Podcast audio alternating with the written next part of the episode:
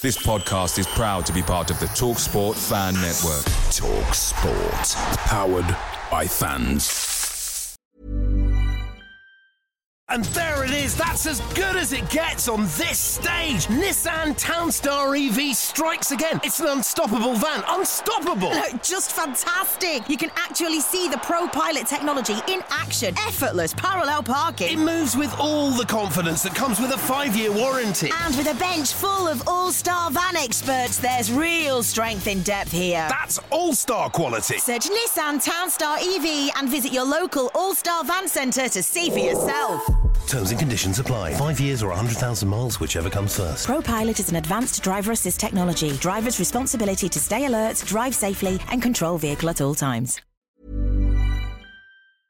The Talksport Fan Network is proudly supported by McDelivery, bringing you the food you love. McDelivery brings a top tier lineup of food right to your door. No matter the result, you'll always be winning with McDelivery. Order now on the McDonald's app and you'll get rewards points delivered too. So that ordering today means some tasty rewards for tomorrow. Only via app at participating restaurants. 18 plus rewards registration required. Points only on menu items, delivery fee and terms apply. See mcdonalds.com. This is Ben Wilmot, and you are listening to Every Step Along the Way podcast.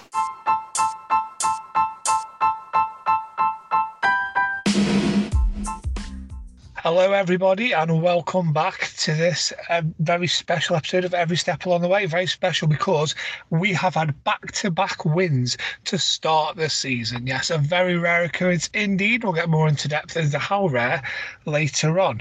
Um, but yes, joining me, we're going to have Tom. He's going to be joining us later, well, very shortly actually, to talk about the West Brom game.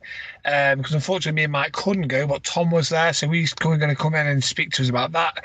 But before we get there, Michael Stockley, how are you? Yeah, really good, thank you, mate. It's been a busy day at work. It's been pretty much full on this week, but uh, like you said, back to back wins definitely makes things um, a little bit easier. And I think everyone's on cloud nine at the minute, and I'm I'm very much on the cloud with them. It's very strange, isn't it? It's very, very unstoke like for the past few years. Actually, Are we sure this is a Stoke City podcast, Dan? promising things, and they're actually sort of. I know it's very early doors, don't get me wrong, but they seem to be delivering them as we're going along. Yeah, yeah, they've been. They, I think again we've already spoke about how well they've done in the summer, and um, I think it's just the the positivity off the pitch has taken it very much onto the pitch, and it looks like Jared Dublin's unearthed an absolute gem in Vidigal. I mean, the guy knows how to finish which is what four hundred grand. just that's laughable. I was joking the other day, Dan, that you know we've spent all these millions on strikers over the years, and I dread to think actually how many millions, but we've we could potentially go and find our first fifteen goal a season striker for four hundred thousand pounds. Like that's just so stoking it. I'm sure we paid somebody that in wages in a month. Some of them. yeah. Um, but yeah, like I say, getting into the Carabao Cup first round, played West Bromwich Albion, and we came out 2 1 victors. Uh, so the first goal of the game was actually an own goal. Um, so originally credited to Wesley. Uh, but yeah, West Brom goal, goalkeeper Phillips, it's hit the post, come back, hit him on the back, and, and just you know uh, rolled over the line. Uh, West Brom hit back. There was a few subs, and West Brom hit straight back. Uh, the uh, Boo Boy, the person who everyone uh, loved to hate after last season's antics uh, with Ben Wilmot, where you remember he'll sort of you know, give him a bit of a pull, and obviously ended up with Ben breaking his uh, breaking his back. Um, yeah, Thomas Asante, he, he equalised for West Brom, and just 42 seconds later, our own super sub, Andre Vidigal, put us back in front, and that's how it ended. So, let's get into the review of West Brom. So then, Tom, as we just said, you, you were at the game last night, so welcome to the pod yet again, mate. Um, yeah, I mean, what what did you think? I mean, great win. We're into round two. Um, six changes, full debuts for Wesley, um, Chiquinho, Sidibe, and McNally. Uh, anyone out of them catch your eye? Yeah, it was a solid performance, to be fair. I think the main positivity to take from it is the fact that we can make six changes from a team that win 4 1 and then go and give a team like West Brom a game and, you know, come out as winners at the end of it. Um, I'd say out of the six who came into the team, I'd say the standout ones for me is obviously Sidibe. Uh, I thought Wesley had a cracking game, and McNally looked solid at the back. Um, I think McNally's made it really difficult now for people who've seen both Rose and McNally next to Wilmot of who we actually want starting there. In all honesty, um, I think he's he's a bit different to McNally. Uh, to Rose, sorry. Um, I think they've, they've both got their own qualities. I think Rose is very much more on the ball player, which McNally can do fine. But one thing I did notice about McNally is his aerial presence was brilliant. In all honesty, he was winning most of the aerial duels. Um, yeah, Sidibe, obviously 16. It's absolutely crazy to me how you can be 16 and look that comfortable in you know the grown men's game, and it's not like they were up against you know a League Two or a National League side. They were up against West Brom, who were a big and strong team, and he did not look out of place at all. He got pushed around a little bit, give it back. You know, he got booked, um, having a little bit of a strop, I think, after as well. You know, he's he's just got the attitude, and you know, 16, he makes you wonder. Three years time, he's still only going to be 19, and how good he's actually going to be. Sounds sounds like he could be our very own Jude Bellingham, doesn't it? Um, yeah, I, I, did say like um, sort of stress a bit when I saw he got yellow card in the first half. I thought, you know, I can just see how this is going to pan out here. Typical Stoke, you know, he's he's going to pick up a second yellow, and, and, and you know all the hype around him. He's going to up getting sent off. Um, but yeah, I mean, it's a bit of a great maturity and a great great learning curve really for him to to have that yellow card hanging over him, isn't it? Yeah, definitely, and you know, all compliments go to him because as soon as he got the yellow card, he, you know, he, he watched himself and he showed that maturity to, you know, be careful and not be rash, which he wasn't in the first place, to be fair. I think, if, if I remember rightly, I can't picture it 100% what happened, but I think it was a little bit of a, an unfortunate yellow card to receive. Um, but yeah, is is after he gives me Bukayo Saka vibes. Um, I'm not saying he's obviously going to get to that level. You know, he could. Um, but his maturity for his age, and you know, he comes into the team and just fits straight in, and yeah, it's just brilliant. And I think the fans have really taken to him, obviously, with his dad being a bit of a cult hero here. Um, I saw a post earlier saying, you know, Mama wasn't the best player, but he was part of that team. You know, they got us to the Premier League, and I think the same's happening here with Sol. But Sol's got the quality. At 16, he's I think he's going to be massive, and he's going to go one of two ways. He's going to become, you know, our main player, or he's going to go for a massive fee. Um, but yeah, definitely impressive. And even Alex Neil said himself, if anybody knows him, you wouldn't be in there, you know, just because he's a kid and you know he wants to get the fans on board or anything like that. He is there because he's played well and he's earned his merit, and that's why he's in the team. I mean, you mentioned uh, Wesley before as well. Obviously, having his uh, sort of full debut, he said how, how, well he played. I mean, obviously he's a massive unit. I mean, what, what kind of player, you know, what, what kind of performance did he put in? You know, is it was he a big, strong hold-up player, or, or you know, was he sort of playing on the turn? Was he back to goal or facing goal? Yeah, so like you say, he's he's absolutely massive.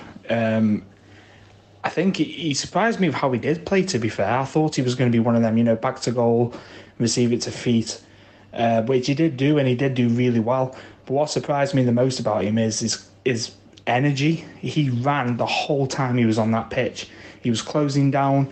He was talking to um, Chiquinho and Mmaee either side of him. He was telling them to get forward, press more.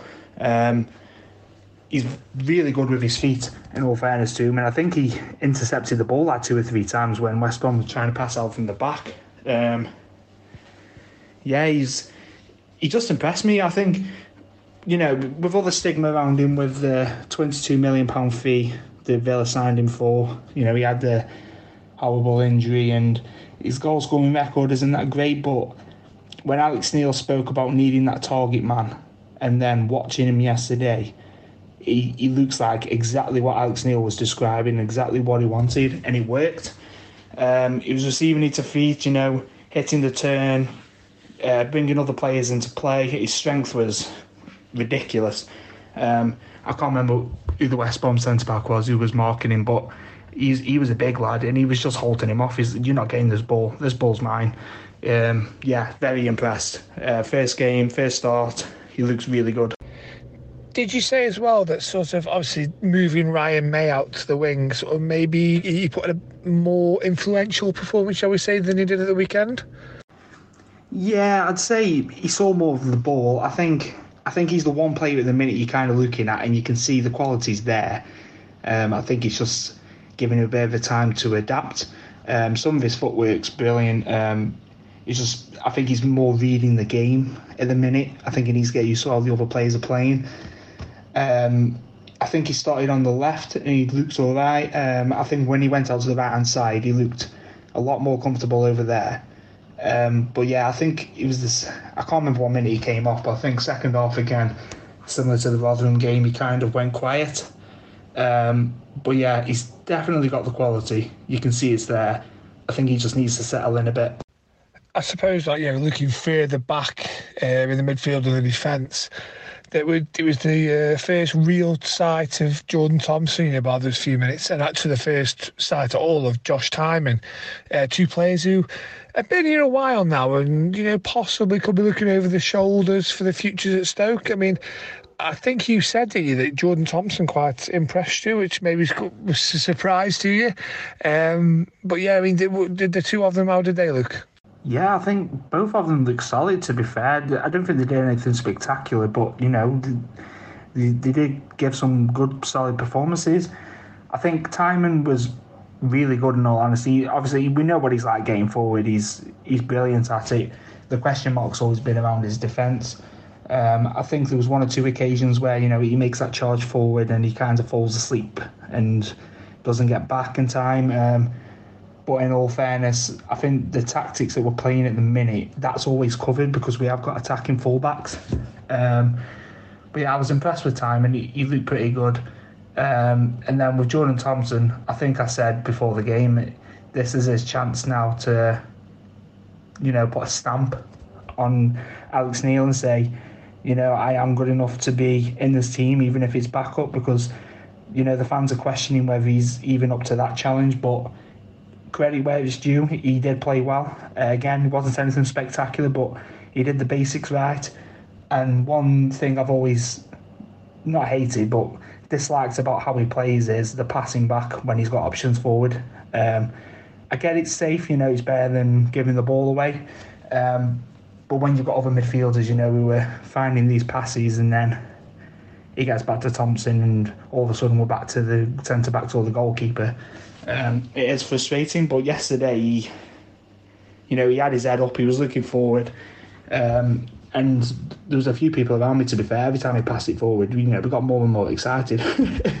um, but if he if he played like that every game, I would have no issue at all with him being back up. Um, and this is why I'm so up and down about him because, you know, he'll start to aggravate fans and then he'll put, put in a performance like that and you're like, just, you know, make, make your mind up kind of thing. Um, but yeah, Thompson, I've been, yeah, I've kind of been on the get him out buzz, but after yesterday, he's got me back again. Um, so yeah, I'm up and down with Thompson at the minute.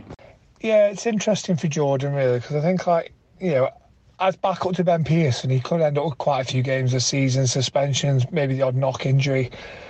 But I don't think he's got it in him at his best to, to, to get anywhere near displacing him permanently. Do you know what I mean? So I think Ben Pearson's always going to be in front, of him um, this season, at least in the pecking order. So yeah, it's, it's interesting. Just you know, is Jordan Thompson happy with that? I suppose we'll have to wait and see. Um, I mean, subs wise, man. I mean, obviously we we, we brought a couple on and, and you know the game sort of lit up. I mean, we were about Wesley earlier on his goal, uh, sorry, his performance. Now his goal was a lovely know, Hoever's played into him and he's held the defender off. Great bit of strength, spun him, bit of luck, hit the keeper at the, at the post at the keeper on the back and gone in. Um, I think that'll do in the world of good. But like I say, then further on into the match, we've we've made a few subs and straight away West Brom have equalised. And I mean, what what did you think at that point? Yeah, to to be honest with you, it was it was a feeling I've not felt in a long time. As soon as they scored, I turned to my mate, and I looked at him. You know, you have that worry, worry look at each other like, oh, here we go.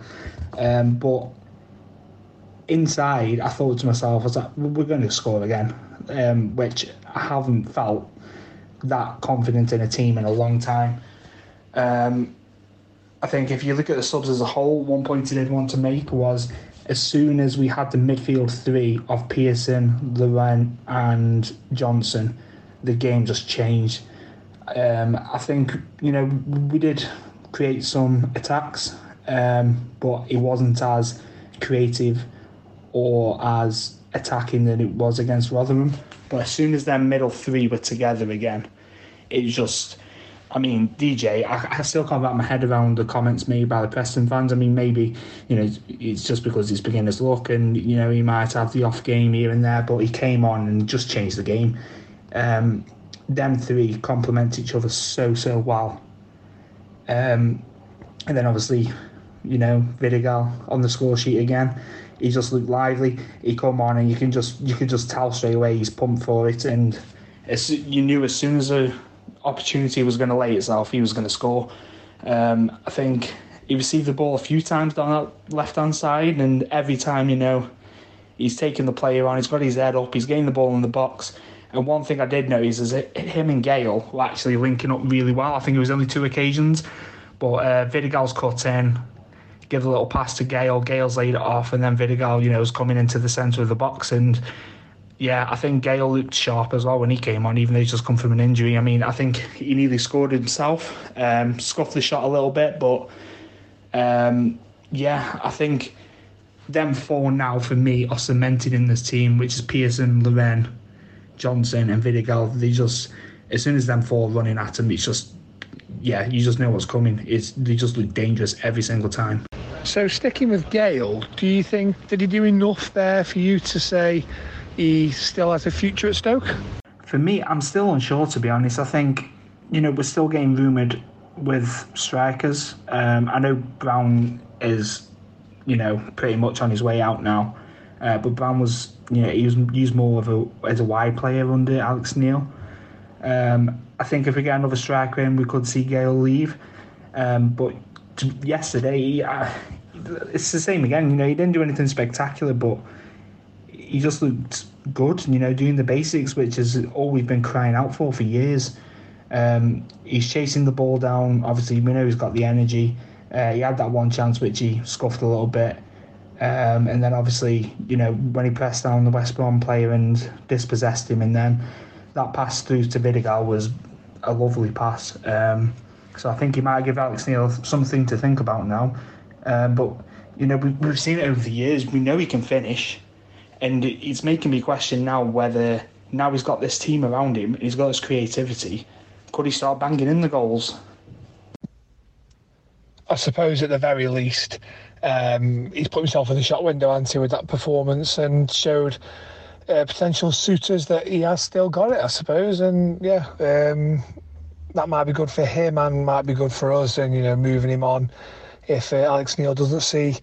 Uh, any future for him, or maybe you know has got a replacement in mind that he wants to bring in. Um, with with potential outgoings, I think was it D'Margio, Wright Phillips, and Lewis Macari didn't make the the bench, and obviously didn't make the bench on Saturday either. Conspicuous by their absence, is this the end of their Stoke journey? Maybe. Yeah, I can see them both going out on loan. I think Macari will go out on loan. Um, I'm not sure about Wright Phillips. There could be a chance with him leaving on a permanent. Obviously, with Taylor doing so as well. Um, I think one thing that was clear yesterday is anybody wasn't involved yesterday and wasn't involved in Rotherham isn't in his plans because he had Bonham and Fielding on the bench. So if you've got two keepers on the bench over one keeper and another outfield player, that's a pretty clear sign, you know, that they're not really in the plans. They could be, you know, have a little niggle or maybe they've got a an under 23 match coming up or something. Um, but it was weird that, yeah, having two keepers on the bench, it kind of is kind of a sign, isn't it? Yeah, I think Akagbue pulled up, didn't he, in the warm up? Um, cause yeah, I think he was initially named on the bench, but like you say, if they've chosen not to replace him with another youngster or whatever, then yeah, they definitely uh, don't seem to be in the manager's plans at all. Um, so I suppose you know, look, looking back and looking at just recapping this whole sort of ninety minutes in the win, you've said McNally is sort of pushing Rose for that start. Is that fair to say? And anyone else giving the manager a major headache? Would you say from this game? Yeah, I think the eleven that started against Rotherham, obviously, it's likely Brown won't be there now. You probably see Chiquinho coming in on the right. Um, I'd say that 11 for me is pretty set in stone. Um, unless obviously he wants to go with Wes up top if he wants that aerial presence rather than um, you know Mmaee with his link up play. Um, I'd say he's the only person who is giving him a headache is McNally. Nothing Rose has done wrong. I've been really impressed with Rose in all honesty. I think he looks absolutely solid. Um, but McNally looked as solid. So I think Wilmot's cemented that place. I think the two performances he's put in so far, I think I said on the WhatsApp yesterday, he's just looks heaps and bounds of the player he has been. And I think that's due to having a keeper behind him he trusts and, you know, a partner next to him who, you know, can do some of the nitty gritty so he can focus on his own game. Um, but yeah, between for me, McNally and Rose, I'm really tied. In all honesty, I wouldn't be disappointed to see either not start, um, because I think they're both as good as each other so far. To be honest, I think McNally just is a bit better in the air. Um, but yeah, no fault to Rose whatsoever. But I think Alex Neil's got a tough decision to make now. I think the only thing that's going to keep Rose in that team is the fact that he is our player and McNally is on loan, but then you have to think is there a, a clause in the loan from Burnley that McNally has to start so many games? So we'll see what happens there. But McNally, yeah, really giving Alex Neil a headache now. Would you say it's still definitely Wilmot plus one?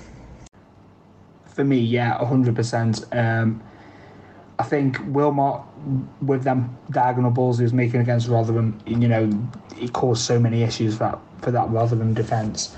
Um, it didn't didn't do as many against West Brom, to be fair, but West Brom were playing slightly different, um, and obviously they are a better side. Um, no disrespect to Rotherham, obviously, um, but yeah, Wilmot's just. I think he, he cemented that position now. It is going to be Wilmot plus one, um, but one positive thing is if Wilmot ever, you know, gets suspended or he's injured, I am not frightened of having Rose and McNally as the back two, in all honesty. They played together before as well, which is even better. Um, I know one of them was where we obviously thumped them 4 0, but we'll forget about that for now. Um, yeah, I'd say Wilmot one. yeah, uh, to be honest, I think they both might have played in that game, you know. Um, I think well, one last thing. I mean, we're just going to get into the man of the match and just how you feel on that. But uh, before that, the attendance was actually the third highest attendance uh, of the night in the cup. So I don't think that's bad going at all. You know, I'm, I'm actually quite impressed. It's 10,583. So only Sheffield's Wednesday, who got 300 more, and Sunderland, who got 180 more um, were actually bigger attendances, and they you know two massive clubs with two massive grounds. Um, so yeah, I mean, ten and a half thousand at the end of last season. I thought we were looking at that for league fixtures, let alone first round of the Carabao Cup. yeah, to be honest, when obviously I had a quick look at the uh, seating plan on the ticket, the website, and I thought you know it's going to be a quiet game. Um, but if you were listening and you didn't see the fans, you would not believe there was only 10,500 in that stadium. The atmosphere was electric. It was exactly the same as what it was like against Rotherham. Um, I think you can see that the fans are believing and they are really trusting this team and they've got that spirit back. And you know, even that they played that video again before the game as well, which obviously got everybody going. I think everything the club's doing at the minute is just it's getting us on side, whether that's on the pitch or off the pitch. even at the end of the game, you know, they played the song, so everybody was singing the Sol Sidibe song. You know, I saw people bouncing arms in the air. I think most of the stadium were doing it, to be fair, and I was one of them. You know, I've not seen Stokes ground have people jumping and singing um, I can't even remember if it's ever happened. To be honest with you, it was yeah, it was incredible, great atmosphere. Um, yeah, just that on top of what happened in Rotherham, I just hope we can carry on this weekend.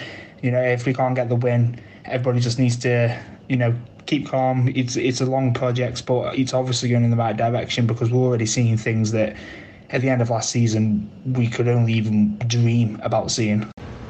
Yeah, for sure, mate. To be honest, I mean, the, the, the fact of uh, of the positivity and just the smiles you see in the stands uh, the weekend, and, and the, the, ones you're reporting on from from this game in, the cup as well, it's just so great to see. You know, it's so encouraging. And, you know, it, it, it's good times to be a Stoke fan again.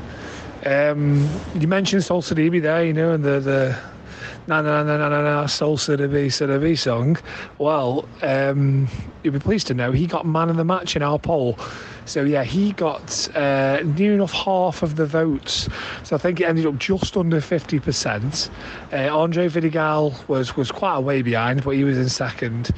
Um, and then third place was quite tightly fought uh, between McNally, who ended up just missing out. And as you can probably guess, I am trying, uh, I am just stalling. To, oh, yes, Josh Laurent. so, yeah, sorry about that. Uh, Josh Laurent ended up in third and just edging out McNally, who came fourth. Um, would you say that was fair, mate? I know. Uh, I know Vidigal could have had a could have had a brace, couldn't he, if Laurent had uh, just played that ball into his path in injury time. But, but other than that, did Josh have a good game? No, we haven't really mentioned him.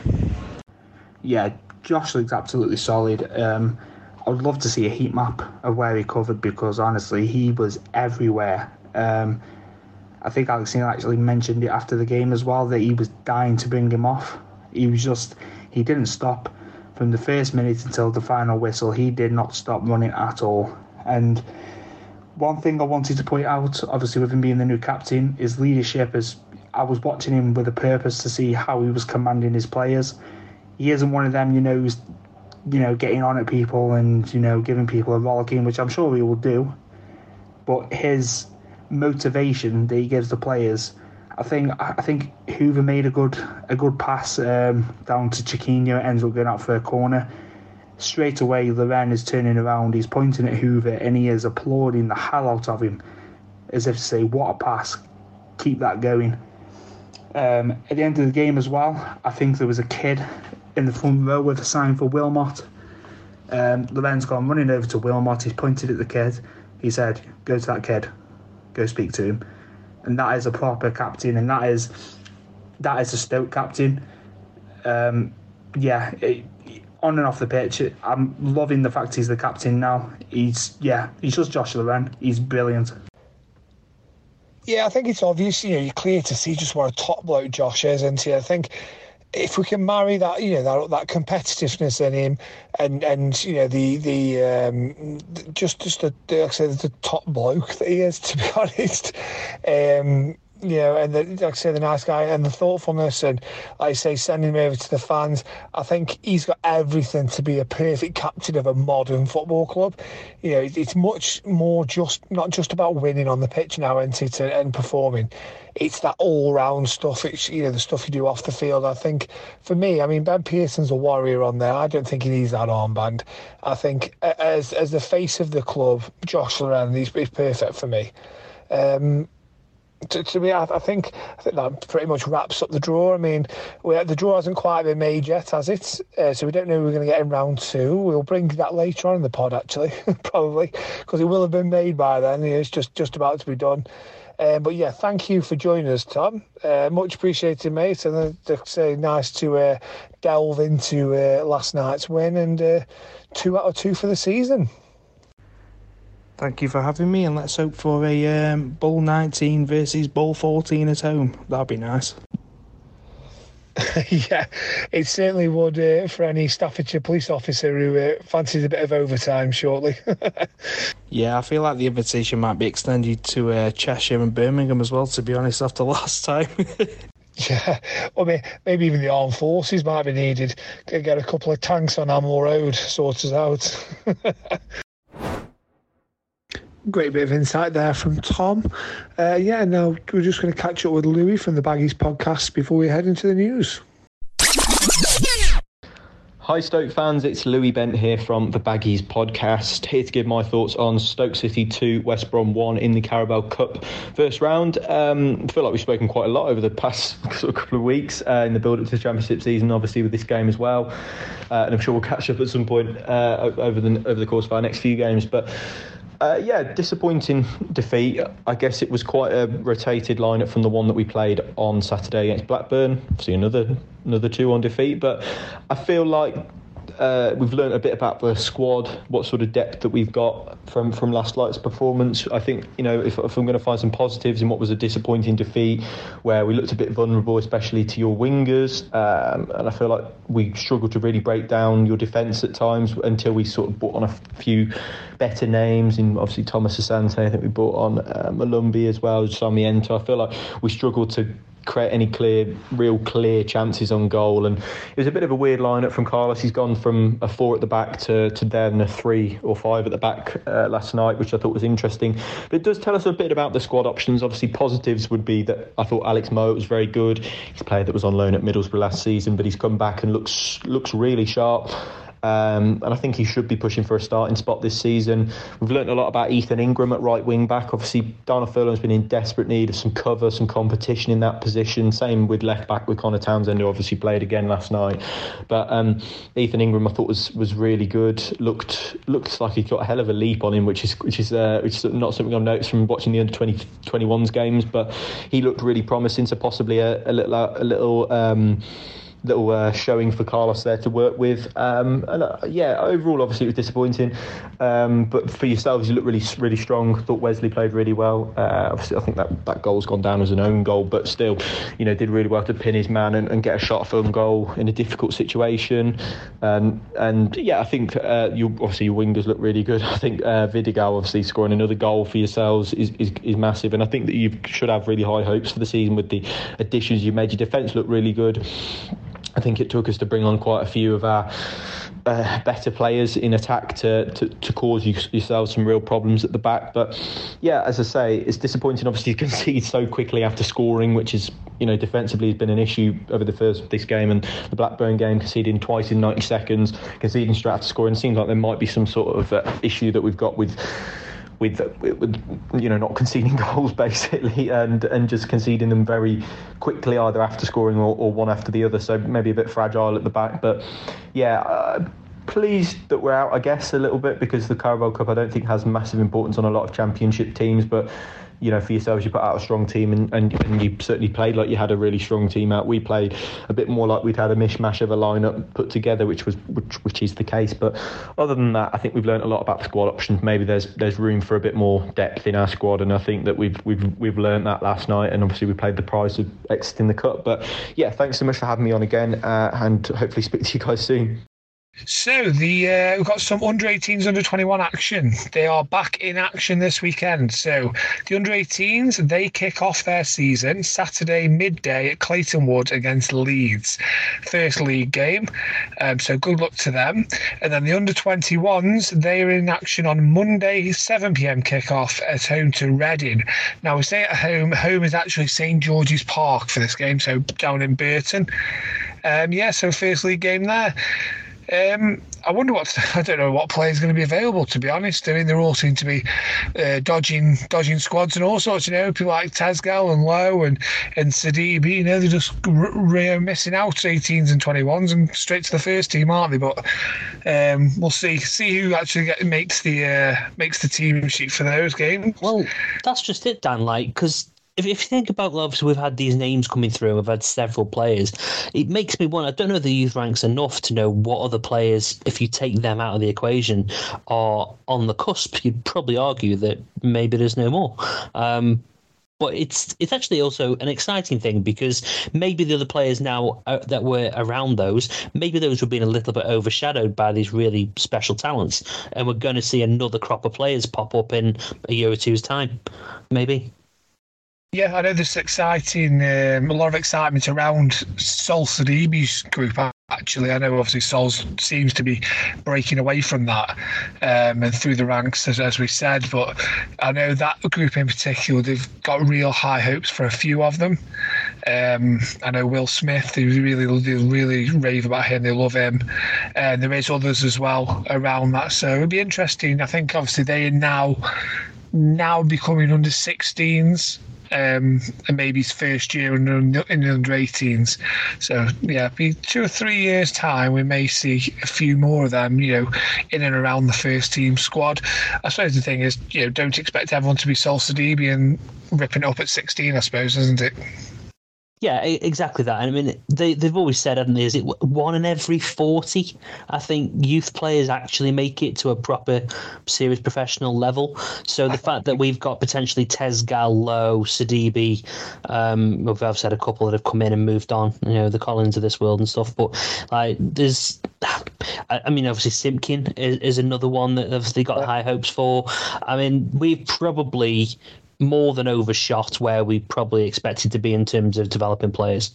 So not a bad place to be but yeah, uh, fantastic. And like I say, let's just hope that these current crops can use this development. And like I say, if there are people, you sort of hinted at it there, if these people are moving moving above the level that they should be at age wise, it's opening a gap up for somebody else to come in and play, isn't it? Who otherwise would be sat watching. So yeah, it's all, it's all good. Um, right, so the women, so the first league game for the women is actually not this weekend, but next weekend. It's going to be away at West Brom, Sunday the 20th of August. Right, so news, obviously, it's going to be transfers. There is a big transfer news. I'm going to save that to the end, if you mind, Mike. I think you know what I'm going to be, what we're going to be going on. Is it uh, Ronaldo? well, by the time this podcast comes out, it may be old news anyway. Um, but Right, I think we'll, we'll leave that to the end. So, I'm going to run through some things here. There's quite a bit, obviously, as you would expect. In this time of year, there's always a lot, a lot of links in there. Tyrese Campbell, hear he's out for a few weeks. Um, with the big news that's coming later on, for me, he needs a new contract now, doesn't he? We've lost, you know, I think you, you, we do need some people who've been here longer than six weeks. yeah, I don't, I don't think there is absolutely any way at all that Tyrese is going. Not for a second. Um, I actually am in the camp now where, unless a silly offer comes in, uh, then he stays, and if it means he goes for free, so be it. Um, like, why, why would we get rid of one of our, you know, top strikers? Uh, like, it makes absolutely no sense to me at all. Yeah, for me, I think he must. For him as well, I think he must be watching this team and seeing the movement and the fluidity and the and the and the touches that are around the box and thinking to himself, "You know what? I I can't wait to get back fitting out on this pitch." Yeah, exactly. He's going to be one of his surrounded by players, and he wants to be in a successful team. Where's he going to go? I mean, is has he proven himself enough to be in the Premier League? What a Bournemouth, you know, a type of I'm trying to think of the types of teams. So that type of a club. I mean, Luton clearly don't want him for reasons we'll come to. Um, who's gone up? Sheffield United. Um, maybe. It, it won't it won't be a, a top top club. So there's a very small window of teams that could probably go enough go actually want him there'll be another batch that maybe they don't want to spend what we may want on, on him as well. Um, Tyrese knows he's on he'll be on a decent enough contract at Stoke. He knows he's going to be one of the you know the, the first names on the team sheet because I think he will. The question will obviously be if he is then where does that leave Vidigal Chico um, you know, Wesley. That there's only three spaces. Um, I think there's a lot of players, sorry, a lot of fans rather, who would. I don't know. It seems like there's a bit of I aren't bothered going on and a lot of the fan base. And I think that's because Vidigal's doing so well. But let's not kid ourselves. Vidigal is not going to go and score 30 goals this season. We're going to have to have goals coming from other places. And that might be a bit of Tyrese, bit of Vidigal, bit of Chico, bit of, you know, Wesley, and maybe another striker that's going to come in. Yeah, and let's be honest, you know, last night when the subs were made, Alex Neil came out after and said he had to put Daniel Johnson right wing for the last few minutes. He's like, he's not a right winger, he shouldn't be playing there. So that is again a little nod towards the board and the recruitment team. So you know, we're not done yet. I do still need some more players coming in. Get rid of Tyrese Campbell, and you've got another hole to fill on that side, haven't you? Um, and and the thing is, you say hole though, Dan, but yes, it's a hole. But what's it going to cost to replace someone who who has Tyrese's impact? And I know there's boo boys out there for him. I I, I do understand that, but the guy, if he doesn't score, he does assist. That is that last season's stats. Just go and have a look at them.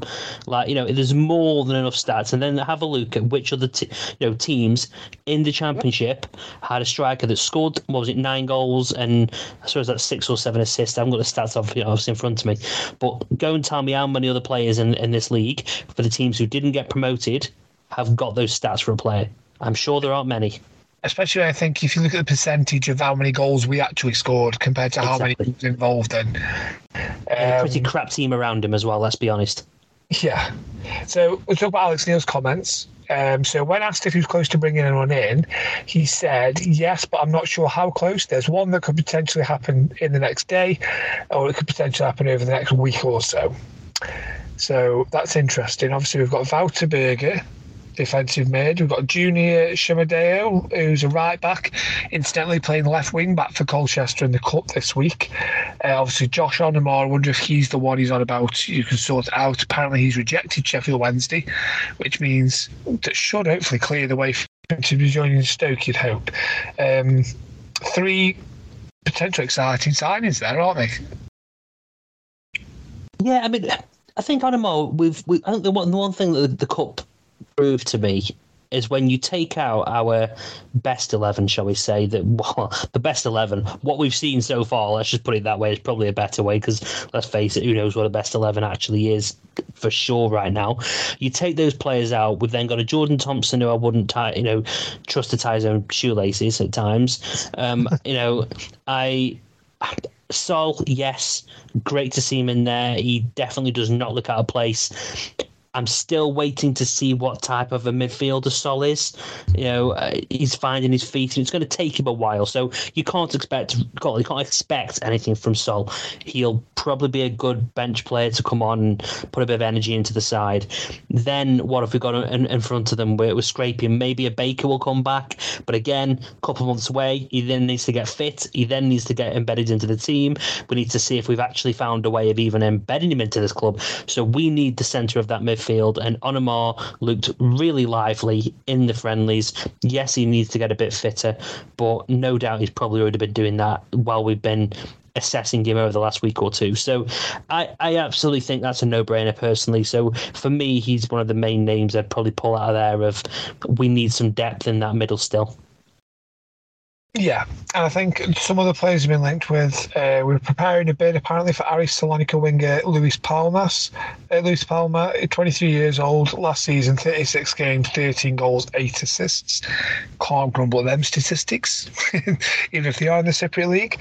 Um, I think this has been going on for a couple of weeks now, and it? it won't go away. So there potentially could be something in that. Um, uh, we've also obviously been linked today with midfielder Jovic, 19 year old Serbian youth international. Uh, very highly rated, apparently, really highly rated. Um, Man- uh, the rumours are actually Manchester City were looking at him for their youth setup uh, recently. So if we can get him in, obviously, he might not be one for now, but might be one for you know, 12, 8, 6, 12, 18 months down the line. Um, another, like I say, just exciting times. Players we don't know, we love this, don't we? Um, and one other player is obviously Tom Cannon. Now, Alan Nixon is reporting saying that Everton will not allow Tom Cannon to leave on loan until they've signed two new strikers. Um, so maybe we can can we send them maybe Dwight Gayle just to help things along with that? Maybe to look at that. Oh, I think that's a little bit harsh. Now, Dwight Gayle's very good interception and assist. Um, maybe, maybe we've got a new Dwight Gayle uh, all of a sudden, but um, you can't fault the guy for the minimal contribution he's been able to have so far. So that's a bit harsh, Daniel. um, well, anyway, with with Cannon, Preston obviously he was on loan there last year.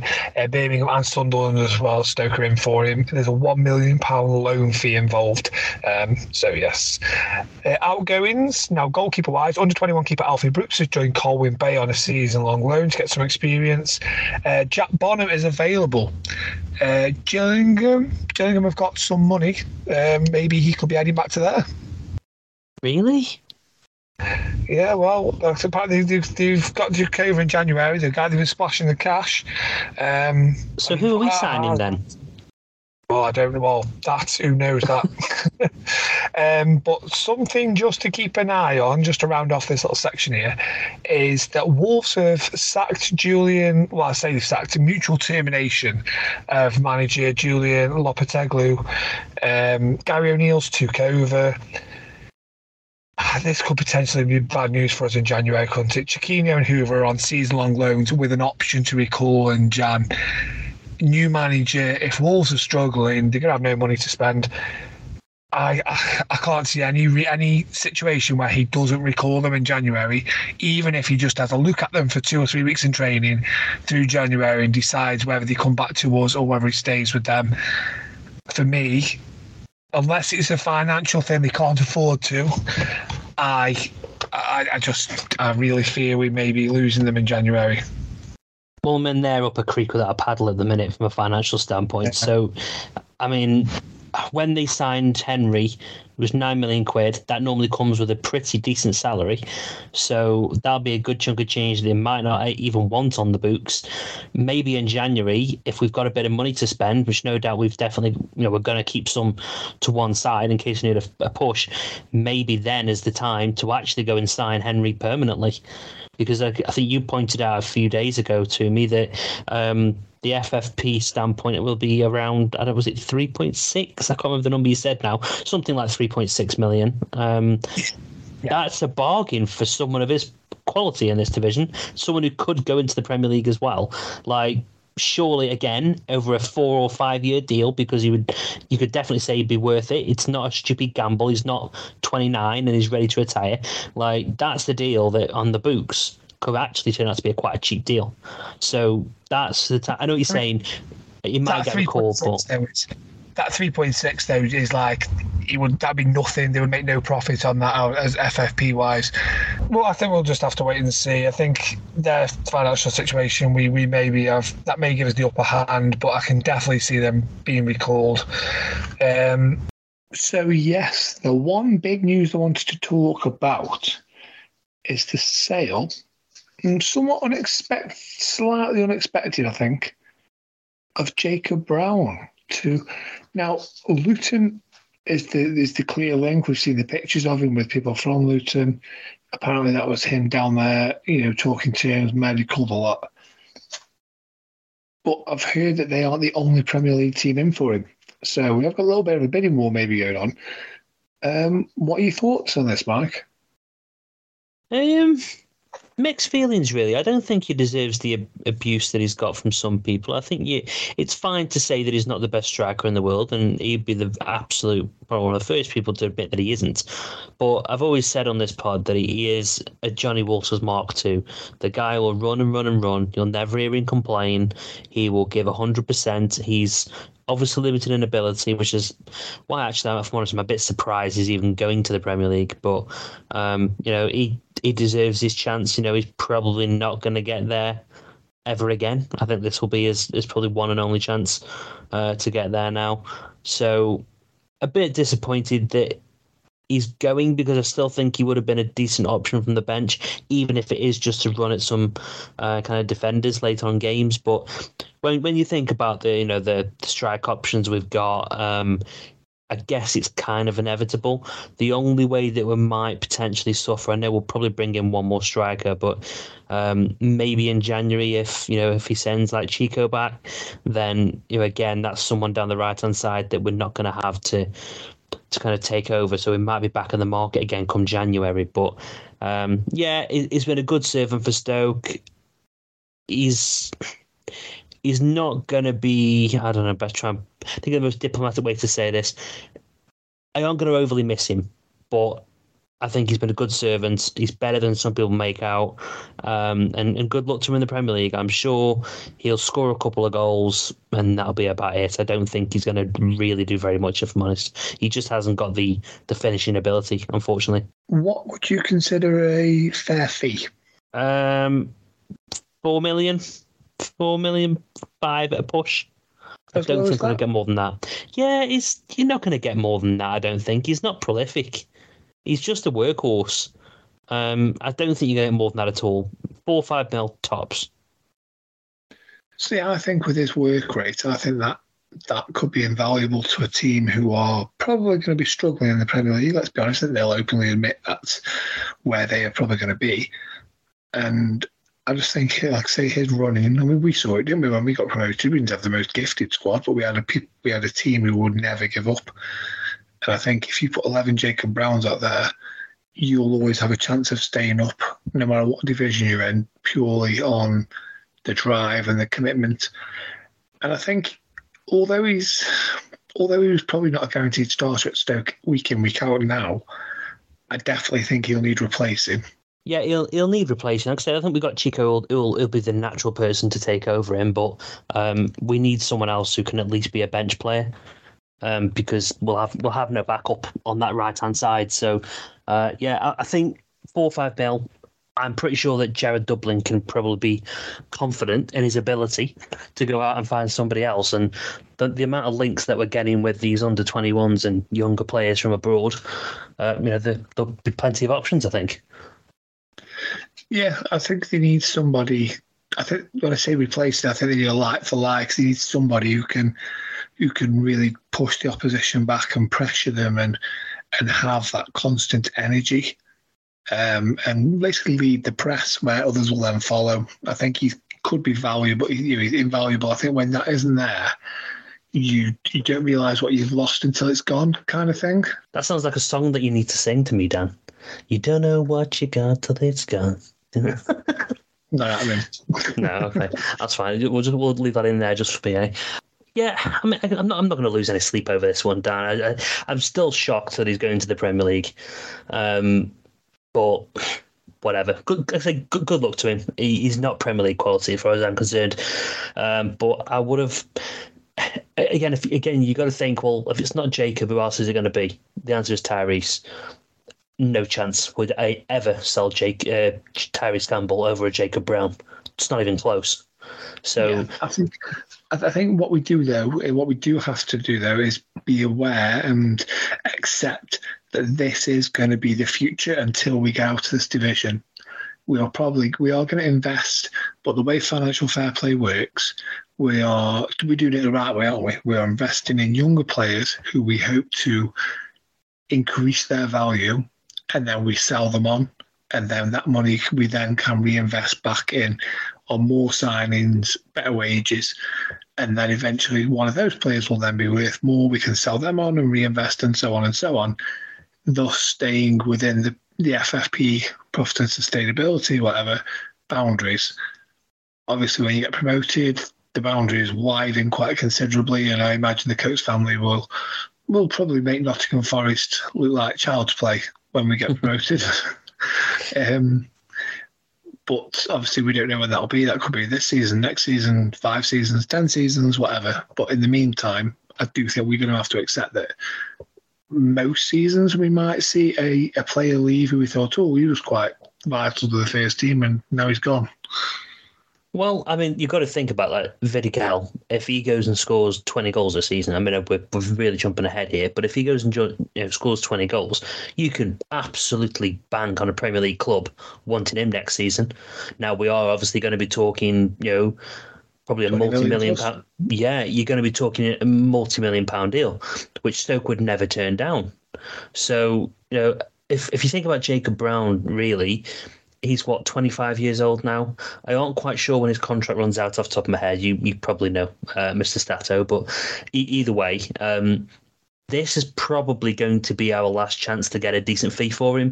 Because if he's 25, maybe going on 26, um, I think I, I, think he, I think he is uh, 26 next April or something like that. Um, so you know, they say they offer him a three-year deal. It's 29. He ain't going to be worth four, five, six million quid at 29 years old not going to be. So I think this is his peak of his value. And I, am not trying to be horrible to the guy. I just I don't think he's going to be hitting those numbers in his late twenties, early thirties. So this this is probably a good deal for everybody concerned. And if we can go and get Vidigal for four hundred thousand, then God knows what we could do with four million. So. Um, yeah, as long as we reinvest, which we will, then no problem for me. So I think that literally rounds up the news. Um, oh, one thing: the, the the draw has just been made whilst we've been chatting. Yes. Uh, Rotherham at home. Um, poor Rotherham. I was going to say, I bet all their hearts drop. They've been looking forward to this all day, and then they go and get the team that absolutely spanked them. Um, so, yeah, that's probably the one draw. Stoke away is probably the one thing they the least draw they wanted out of anything. Exactly. They're not going to be taking many fans to Stoke, are they, for that one? They've already probably ruled it out. I mean, look at us getting ahead of ourselves like a Rotherham and, you know, nothing. Well, they are nothing. Um, but. Um, I, yeah, I, I know the next one out, or pretty much one of the latest ones, was Vale versus Crewe. That'll be an interesting one. And you made a good point that you know Stoke and obviously uh, the Vale game will not be on the same day, so it'll be interesting to see which days uh, we we all end up playing. But uh, yeah, I say, for me, I think that's pretty much a guaranteed move into round three. And we'll, I just want to avoid the big boys. I think with these cup draws, I know people want to see the Evertons and all that business. Um, personally, no, I want to avoid them as late as we possibly can uh, because it means that really we can probably keep playing our fringe players. Uh, if we come up against, you know, an Everton and then God knows who else, Burnley next or something like that, um, then you know we're going to have to play probably a quite a full strength team, which is going to affect our championship playoffs. So, um, I yeah, for me, great draw. Let's keep playing the young, you know, the smaller clubs um, uh, for as long as we possibly can. For me, I prefer what I want is to see Stoke City play as many games as possible, to be honest, and get as far in these competitions. So I like the fact that if you draw a lower league side, especially at home, you've got a, a better chance of getting through.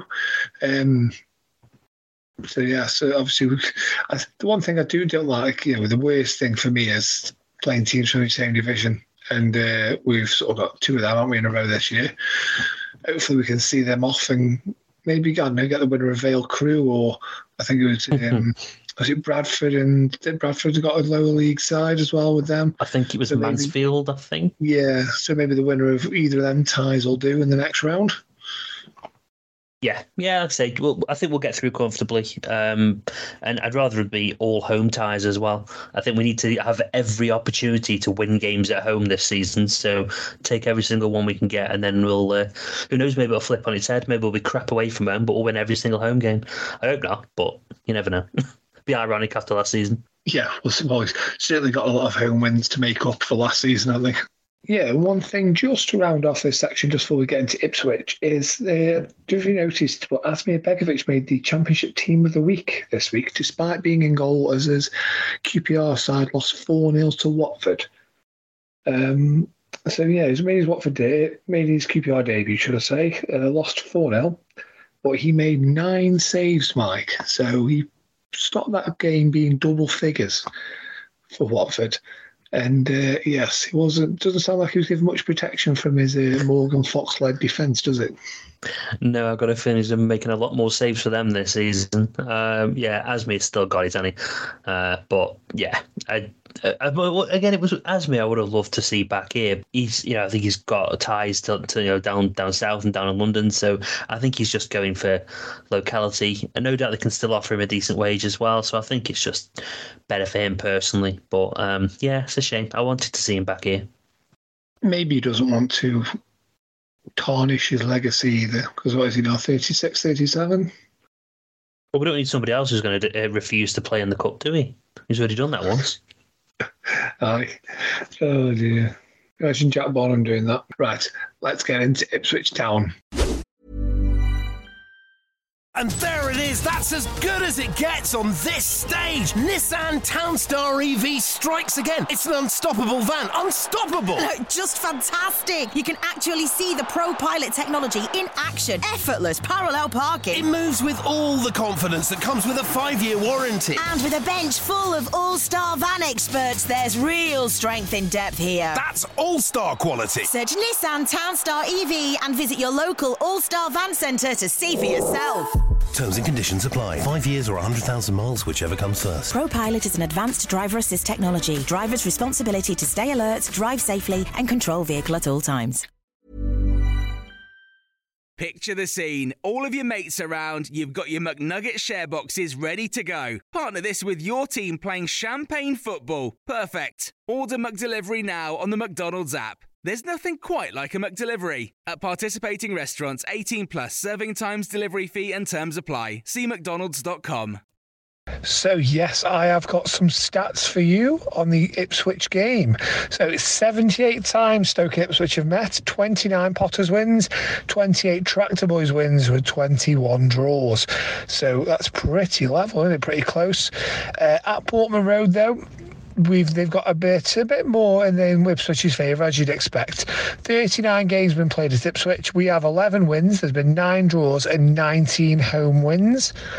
Uh, right, but recent records are actually in our favour. So our last loss to Ipswich was in 2004, which was a 1 0 away defeat. Uh, we've played them on eight time on eight occasions since then. Uh, and the last four trips to Ipswich have been two Stoke wins and two draws. So, yeah, it's a, a bit of record, like I say, a bit of recent record in our favour. Three wins to start a season. Now, obviously, victory for the Potters will see us get our win our first three games at the start of a season. It'll be the first time since 2003 4 when we got league wins over Derby 3 0 away and Wimbledon 2 1 at home and beat Rochdale 2 1 at home in the Cup as well. Although if my memory serves me right, both Rochdale and Wimbledon got were games won in injury time as well. So uh, yeah, we just sneaked wins in them too. Uh, yes, but three wins in a row at any time of the season. It's only the second time we've had this since October 2016. So nearly seven years, and it's only the second time we'll have won three in a row if we manage to win this game. November 2021 was the last time, and the only time we've done it in, like say, nearly seven years. Uh, which is a game that me and you know, Mike. Actually, we went to Blackpool away and won 1 0. Uh, then we went to Luton and won 1 0, and then we beat Peterborough 2 0 at home. Yep, so about, about new players. So last week saw a new player, uh, Andre Vidigal, score a brace on debut, and then step off the bench to score the winner against West Brom. So a new player who scores in consecutive games from their debut. He is the first person to score in their first two games for the club since a certain Benik Afobe in 2018. Now, hopefully, obviously, Benik didn't have a great time at Stoke. Let's hope that Andre uh, goes from strength to strength. Last season took us until the 13th of September for a player to score three goals. So Vidigal's already on three.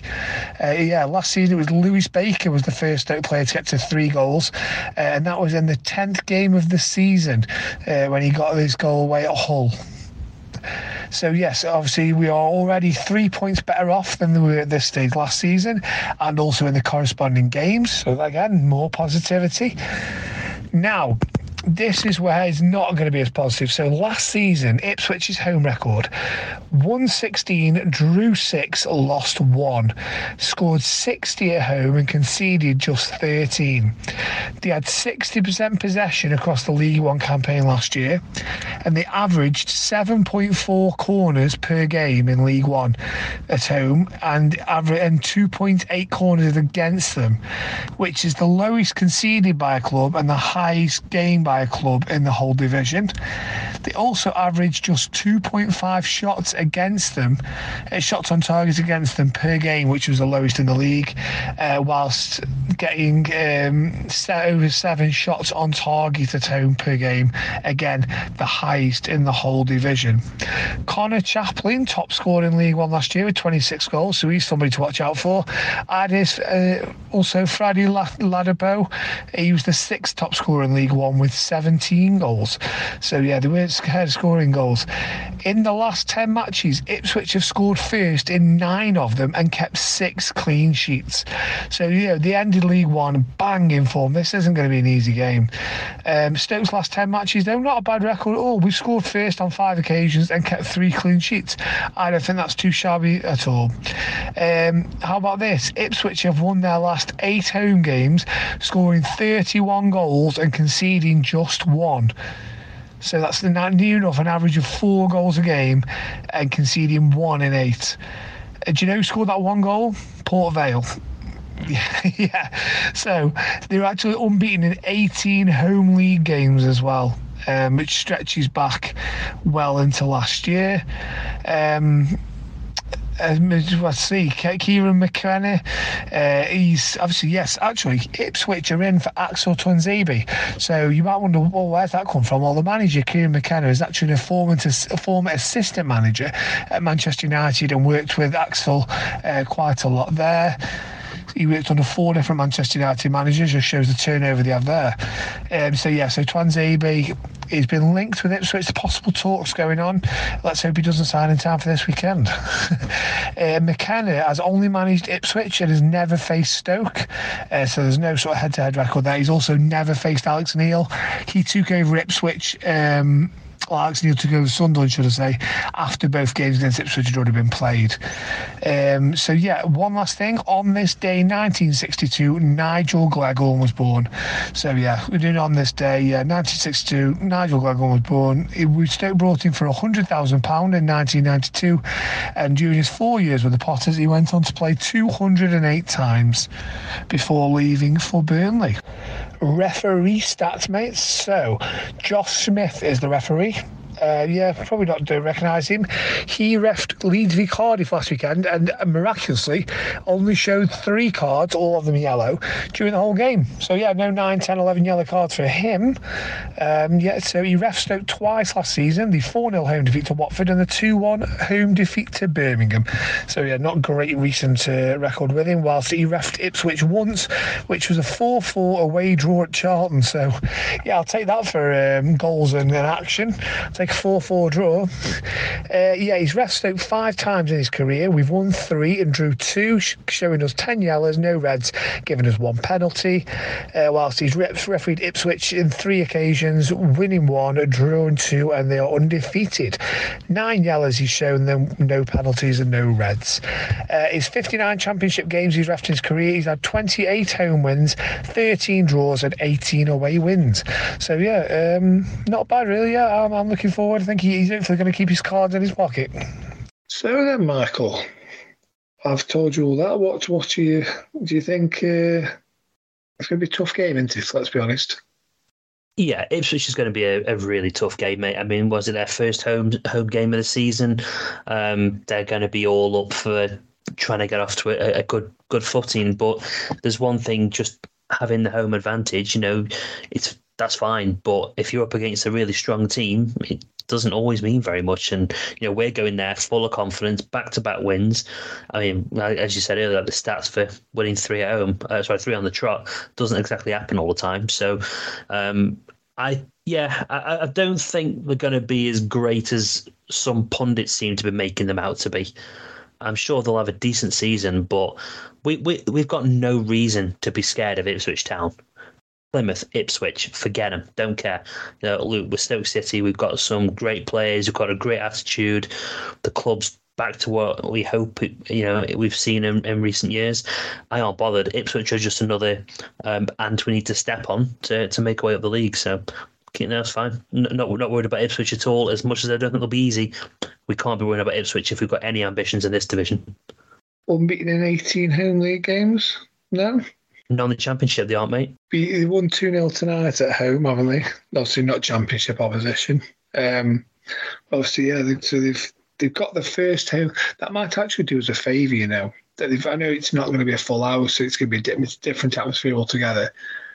But it, they've had a they've had a home game now, so it's not like the first home game. We've waited, you know, four months for this it might just take a slight edge. I still think it'll be more intense than it would have been tonight for them, but might just be a little knock a little bit of the intensity down.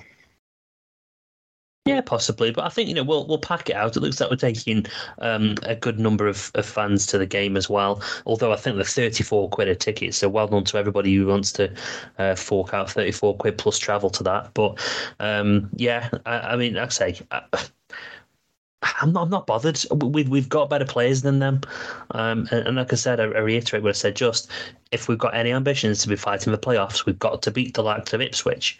It's got to happen. So if we win three in a trot, my God, people's expectations are going to go through the roof here. Um, I know mine already. I'm expecting automatic promotion now. So, like I said, they've got they've got good players, and but not great players. Have they? And I mean, what was it? Eight last eight games they've won them all. Last eight, last eight home games they've won them all. Like as I said, averaging as good as four goals a game, and conceded just one in eight, and that was to Port Vale of all teams. Mm-hmm. but I say I think well, we've got Sam Morsy in midfield. Um, he's, he's hardly going to rip the championship up, is he? You know, no. you put an ex Vale playing for a start. If we, like, like you were sort of saying there, I think that's the attitude we need to take. You know, get rid of all the hype, get rid of all the noise around them, and how great they were. Yeah, they yeah they were spanking teams last season at home in the second half of the season, but that was then. This is now they're in a division, they're in a different division They've probably got different players. Let's be honest. They all think they've upgraded players, um, but we've upgraded quite a lot in our squad. Mm-hmm. I think, yeah, we just need to go there, be positive, play our game, and don't be don't let them dictate to us how it goes. No, and I don't think we will because I think we'll put the pressure on. Um, although you know they they play like a three four three, so you know again pro- we're probably going to be facing similar tactics, you know, head head to head. And the one gauge for me as well when I think about an opposition, especially a team that are coming up, like look at their team. I'm looking at them right now. I wouldn't swap a single one of their players for ours, not one. So I, am I'm, I'm confident we're stronger than them all over the pitch. So that's good enough for me. Um, formation wise, they tend to prefer more of a 4 2 3 1, I think, mm. um, with the two holding midfielders. That's why like Luongo and, and Morsy come in. But like I say, I mean, Ben Pearson is one man. He can do that holding job better than them two can put together in my eyes. So, do you know what I mean? And yeah. I mean, they've got. I mean, Hirst looks. Yeah, I watched him against Sunderland, and he put himself about. But they won that game in like a twenty-minute period for me. I mean, Sunderland without being fantastic, with a better team slightly, I think, in the first half. Ipswich just started well at start the second half, got a couple of goals, and then Sunderland were all over them. Especially the final 30 minutes, it was just attack after attack for Sunderland. And even when they went down to 10 men, didn't they? With I think there was 18 minutes remaining, plus I think we have 13 minutes injury time. But so 72nd minute onwards, they were down to 10 men and they still just kept flooding forward and flooding forward. And Cuddies, I mean, they had corner after corner after corner, shots going in, know, last ditch tackle, headers going behind. And I think for Ipswich, they were they were the ones that looked like they had 10 men rather than Sunderland. Yeah. And, um, yeah, they were. I think they were they were exhausted. Obviously, they played 24 hours after us that game. They then played tonight, whereas we played Tuesday. So again, they've got 24 hours less rest going into this game as well. So that'd be interesting if that has a bearing, especially as the game gets into the later stages. Because I think one thing about the Championship compared to League One is, in League One, I you know, I you know, watch them games and it's it can sort of the pace can be slow at times, can't it? And it can slow mm-hmm. down, and then there'll be bursts when it's a bit hectic, and then it slows back down again, and it's a bit scrappy. In the Championship, that intensity is there throughout the 90 minutes, and that's what catches so many players out when they come into this division. There is no let up, there is no time to get your breath and have a breather and have five minutes off. It is constant, and they will feel that in their legs. And I think starting this season with the three games as they have, you wonder our players maybe in a slightly better position come the latter stages of Saturday. We need to stay in the game you know, like I say, keep them working, keep them going, and then hopefully even if we have to leave it late into the last 20 minutes, we'll be still just on the game. I fancy is late on to, to be the one, the team on the front foot. You're going to have Vidigal and Chico on both wings. Like, good luck with that pace. Like, uh, those guys will will run them into the ground. Um, so you know we need to think about people coming off the bench. But you're right. I think you know Ben Pearson, he'll be holding really nicely midfield. No issues there. Uh, we've got you know Mmaee again, good pace you know he's going to be all over the place. Uh, I'm I just I'm that excited about our front three or four players that I, I really aren't worried about us scoring goals. I think we've got a good defence. You know, Rose will probably get his place back. I imagine. Um, obviously alongside uh, Wilmot, we all know how good um, our right fullback is. Um, so uh, again, Dan, I'm, I'm, just looking at this. I'm literally looking at my team and looking at theirs, and I'm, I am I'm really not concerned at all.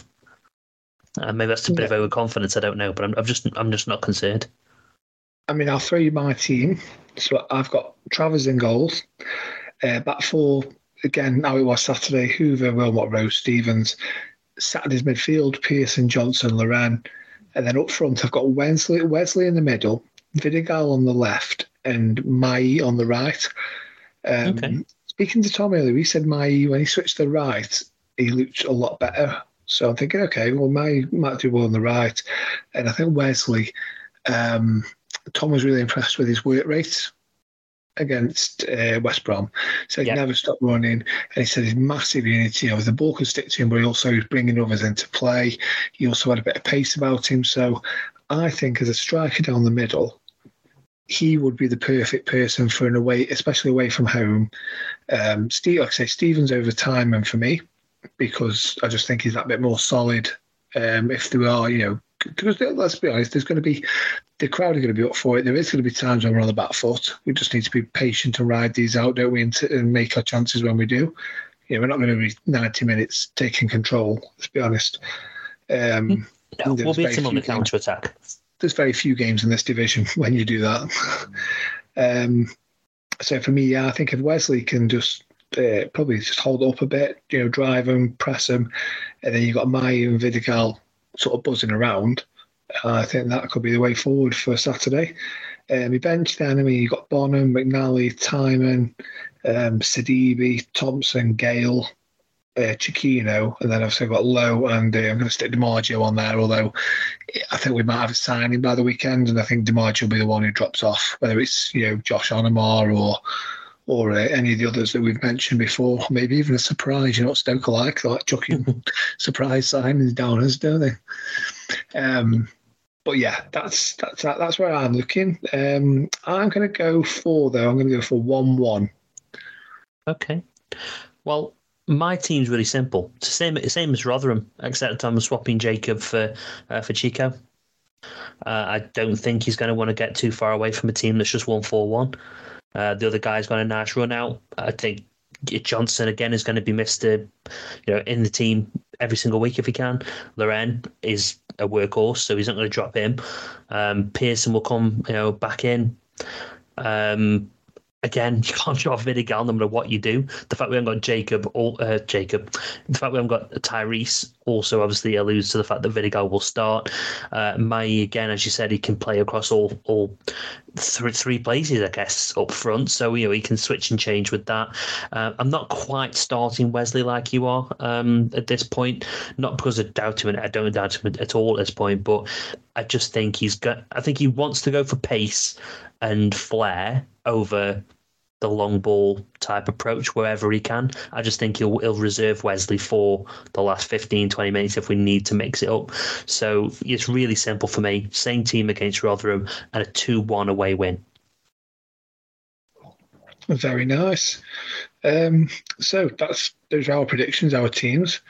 Now you can tell it's such a League One, aren't you? Or we're you know, League One club just playing the Championship because we can't find any audio. No one's prepared to give us anything.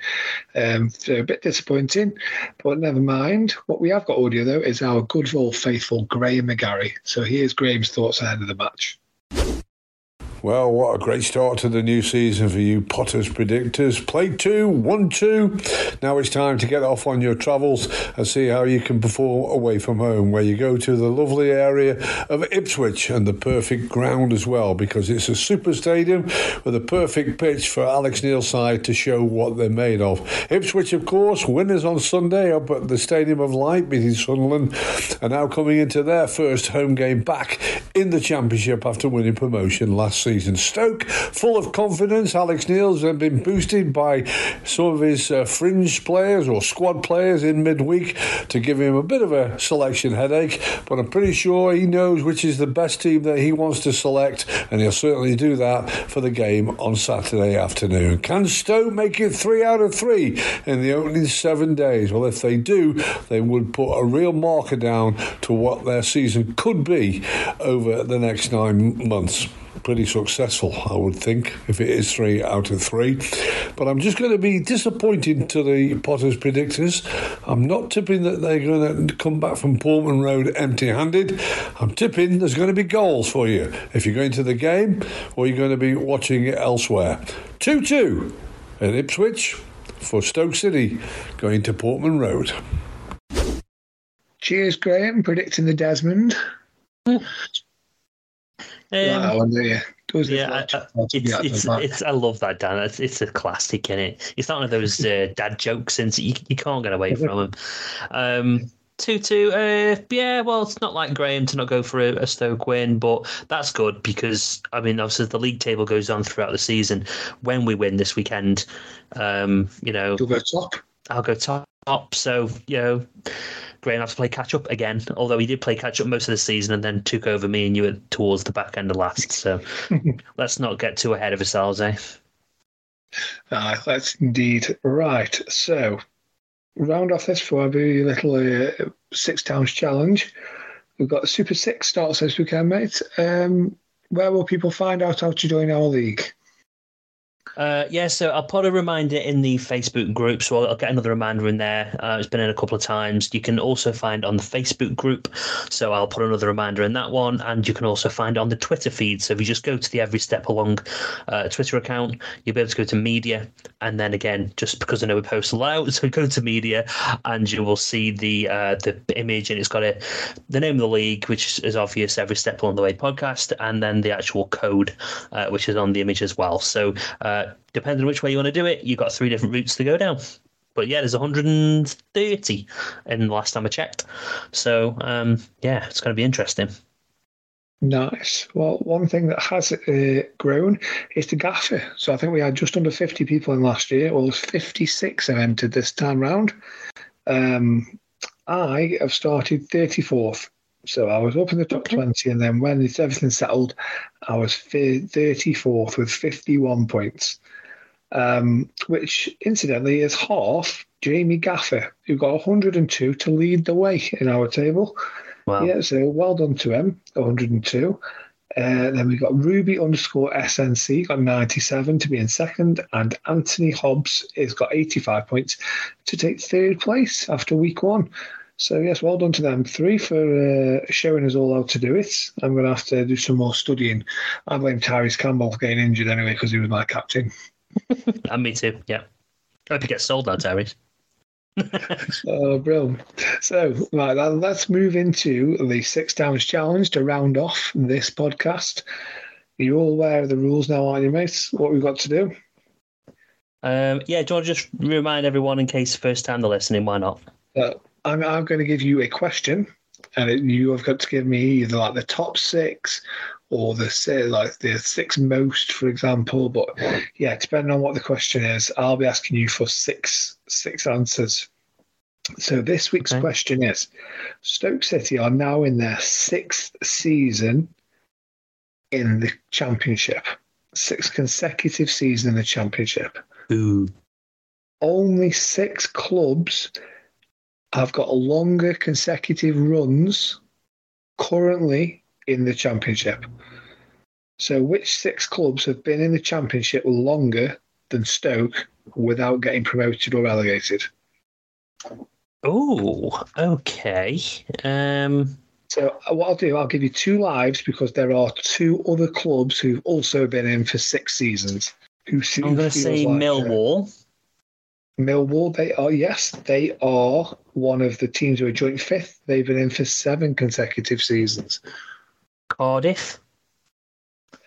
Not Cardiff, no. Oh, really? a season in the Premier League. Of course they did. Crap. Okay. I need to start thinking about it instead of trying to be so reactive. Um, oh, There's one more team think. with seven, three with nine, and then there's one team who've been in for 13 consecutive seasons. There's one team who've been in for 13 consecutive seasons, which sounds incredibly dull to me, I'll be honest. Yeah. Um. Oh, you always keep second guessing yourself, don't you? Um. So I think Bristol City have been in it for a while. You want to go Bristol City? Go Bristol City. They've been in for nine seasons. Oh wow. Okay. Yep, so they Um, won. Bristol, you, Norwich have been here for a while as well. Go Noah. Did they get? Hmm. Oh, I'm going to I'm going to reserve that one. Um, Hull. Hull? Yep. No, Hull spent one season out of the championship since we've been relegated.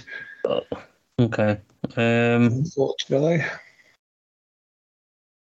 Oh, I'm really struggling here. I keep second guessing. I bring like Middlesbrough. I mean, man, I just don't know whether Middlesbrough bounce back up. Middlesbrough? Go, go Middlesbrough. Yeah. They've also been in for seven seasons, so they are on the list, yes. So you've got both the sevens and a nine. So you've got two nines and the big 13 left. Big 13. Which club, which are your perennial? Th- the three of them, two of them are clubs who you would think, a bit like Bristol City, like, oh yeah, you just think, when you think of them, you think championship. And the other one, I was a little bit surprised they were they were in for nine years, but Hmm. Oh, QPR. yes, QPR. Yes, that's, I think I may have talked myself out of that one in the beginning, but okay, uh, QPR. Um, yeah, I think now. I mean, I know Rotherham have been here for a while, but yeah, they won't be them. Um, Rotherham are yo-yo, aren't they? Yo-yo. yeah, exactly. Oh, look down. Have I said? Have I said Preston? You haven't said Preston. Would you like to say Preston? Go Preston. They have been in for nine seasons. Excellent. Okay. So you just need now the club who've been in for 13 consecutive seasons. Blackburn. Are you going Blackburn? Uh, yeah, I'm kind of running out of ideas here. Blackburn. Right, so Blackburn, unfortunately, were relegated. Um, and I think, let me, they, they, they basically, they haven't had more than six. I think they got promoted the year we got relegated. right. Um, the answer you're looking for, who've been in for 13 consecutive seasons, is Birmingham City. Ah, right. Okay. Yeah. I just had a sneaky feeling that the they dropped out, but I think they just keep keep flirting with it, and they always manage to scrape Yeah. away. I think. they have been bit- pretty much what we've been, haven't they? They are that lower mid table, never really go down, but just sort of stick on the never never get anywhere near the playoffs, just there every year. Yeah. So you have not conquered the six town challenge this week, but thank you for playing. I shall find you a new one for next week. Like I, I really actually quite like these, but yeah, that that was that was tricky. That was I, especially this time of night. Um, but yeah, I, yeah, I'll, I'll take it. It's better than nothing. good luck to a safe journey to those travelling down to Ipswich on Saturday. And uh, yes, we will reconvene won't we, next week. No midweek fixture. So yes, we uh, we will see you next Friday. Yeah, thank you very much. Safe travels, everyone, and here's to another three points. Away days are great, but there's nothing quite like playing at home. The same goes for McDonald's. Maximize your home ground advantage with McDelivery. Order now on the McDonald's app. At participating restaurants, 18 plus serving times, delivery fee, and terms apply. See McDonald's.com. And there it is. That's as good as it gets on this stage. Nissan Townstar EV strikes again. It's an unstoppable van. Unstoppable. Look, just fantastic. You can actually see the Pro Pilot technology in action. Effortless parallel parking. It moves with all the confidence that comes with a five year warranty. And with a bench full of all star van experts, there's real strength in depth here. That's all star quality. Search Nissan Townstar EV and visit your local All Star Van Centre to see for yourself. Terms and conditions apply. Five years or 100,000 miles, whichever comes first. ProPilot is an advanced driver assist technology. Driver's responsibility to stay alert, drive safely, and control vehicle at all times. This podcast is proud to be part of the TalkSport Fan Network. Talk Sport. Powered by fans.